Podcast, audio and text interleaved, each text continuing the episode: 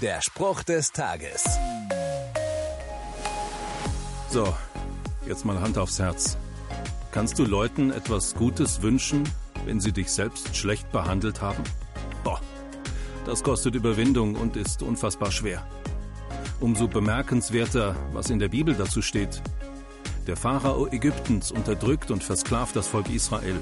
Und als Gott Plagen über das Land schickt, um den Pharao unter Druck zu setzen, bietet ihm der Israelit Mose, der Gesandte Gottes, an, um Besserung zu bitten.